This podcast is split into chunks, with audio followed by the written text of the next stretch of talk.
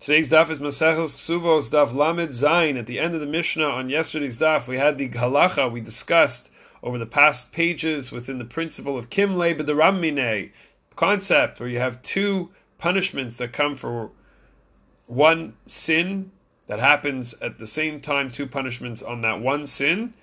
And the halacha is that we give the person the more harsh punishment over the less harsh punishment.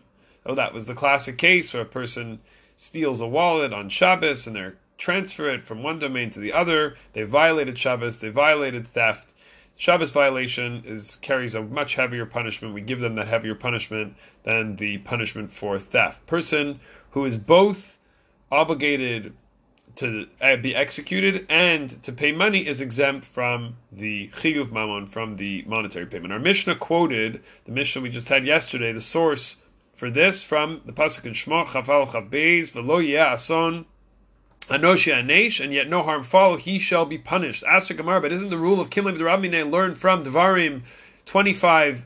Two chaf hey pasuk beis vaya im bin rashavi pilo hashofet dikal lefanav kedei risha tov. If the guilty one is to be flogged, to be lashed, the court has the court has him lie down and gives lashes by count as warranted by his offense. Says the Gemara, we learn from here kedei risha tov mishum risha achat atamachayvo v'yetamachayvo mishum shtei rishiyot. The Gemara ends up saying that we need both psukim. So we're saying that kedei risha tov, this idea based on what he's done, one one act, one action he's going to be punished on, one action he's going to be judged on, and not more than one. So the Gemara ends up saying we need both. We need the one by by Shmot Chafalaf, we need the one in Dvarim. One is teaching us that we take the harsher punishment when it's a death penalty versus a monetary penalty, and the other one teaches us that we take the lashes over the monetary. When it comes to the death penalty, chiyuv mita, we learned that even if it was b'shogeg, we discussed this the other day, the person doesn't end up being executed, it was an unintentional act, we still apply kim the Rabbi so he doesn't get executed, and he's exempt from paying. Yet, it's true, dina shemayim, heavenly law, he should pay, but the essential law is that the person is exempt. However, when it comes to when it comes to lashes, it's different. Argues Rabbi Yochanan only when the sin was intentional? Do we say kimlim derabine? We get him on the lashes, not on the monetary. What's the relevance? This is critical considering today we don't have judges to carry out these punishments of lashes. Maybe a sinner should pay money instead. The Ma'or Sadaf quoted a case, somebody had a Sefer Torah, Torah school in his home, and one day a crazy guy who had a bone to pick shows up in the house, picked up a bottle of ink, poured it on the on the parchment, and ruined all the letters two people there, warned him and said, "You're about to violate a Torah prohibition, the Torah of of uh, me'abed bi'adayim shmosh You're erasing the name of God, whose sin carries a punishment of lashes." He said he knew exactly what he was doing, and he's going to go ahead and do it anyway. The question was, can the court get him to pay for the damage he caused? So we have a Tur Choshen Mishpat shilam who says that a person who muzzled their animal at the threshing hour, at the threshing floor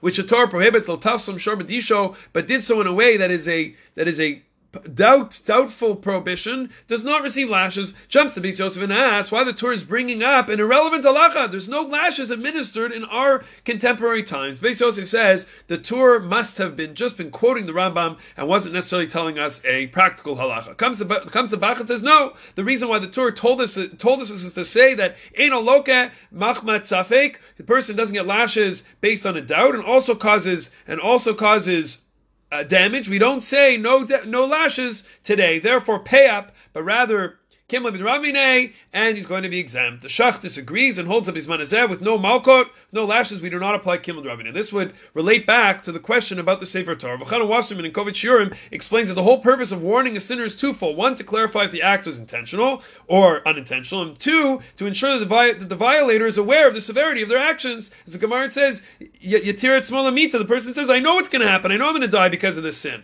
which could mean, like the Bach is saying, he accepts on himself the possibility of the punishment even if in reality it can't happen like our case, or like the Shach, that he accepts to be punished in reality, because we don't have punishments in our times, we never really accept, he never really accepted upon himself the punishment. In other words, the punishment of lashes for ruining the Sefer Torah, so he'll have to pay up. The message is taking responsibility for one's actions is critical in a time without the threat of courts, without the threat of the beis din. Our regular actions will catch up with us. They will certainly impact us negatively as people and how others view us as well.